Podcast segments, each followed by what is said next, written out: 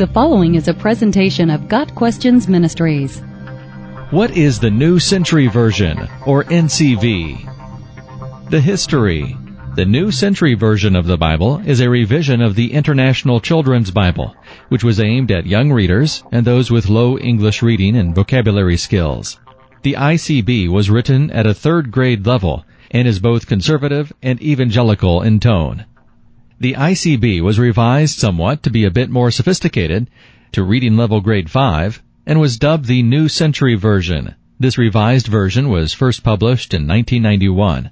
Recently, the NCV text was combined with notes containing advice on teenage issues to form the Youth Bible and was updated in 2007. Thomas Nelson also publishes a version called NCV Clean, which contains the New Testament plus the books of Psalms and Proverbs.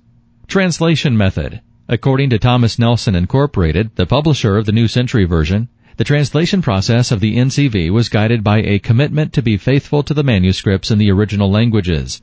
A team composed of the World Bible Translation Center and 50 additional highly qualified and experienced Bible scholars and translators was assembled. The team included people with translation experience on such accepted versions as the New International Version, the New American Standard Bible, and the New King James Version.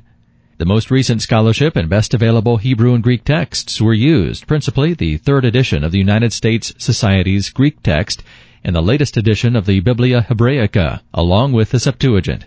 Pros and cons. The fact that the New Century Version is a revision of a Bible translation that was designed for children has likely hindered its acceptance among adults. While there is nothing childish about the NCV, and while there is nothing wrong with an adult reading a Bible that was designed for children, the stigma remains. Overall, the New Century Version is an excellent Bible translation with good balance of dynamic and formal equivalence. Sample verses. John 1 verses 1 and 14. In the beginning there was the Word. The Word was with God, and the Word was God. The Word became a human and lived among us. We saw His glory, the glory that belongs to the only Son of the Father, and He was full of grace and truth. John 3 verse 16. God loved the world so much that He gave His one and only Son, so that whoever believes in Him may not be lost, but have eternal life. John 8 verse 58. Jesus answered, I tell you the truth. Before Abraham was even born, I am. Ephesians 2 verses 8 and 9. I mean that you have been saved by grace through believing. You did not save yourselves. It was a gift from God. It was not the result of your own efforts, so you cannot brag about it. Titus 2 verse 13. We should live like that while we wait for our great hope and the coming of the glory of our great God and Savior, Jesus Christ. Got Questions Ministry seeks to glorify the Lord Jesus Christ by providing biblical answers to today's questions. Online at GotQuestions.org.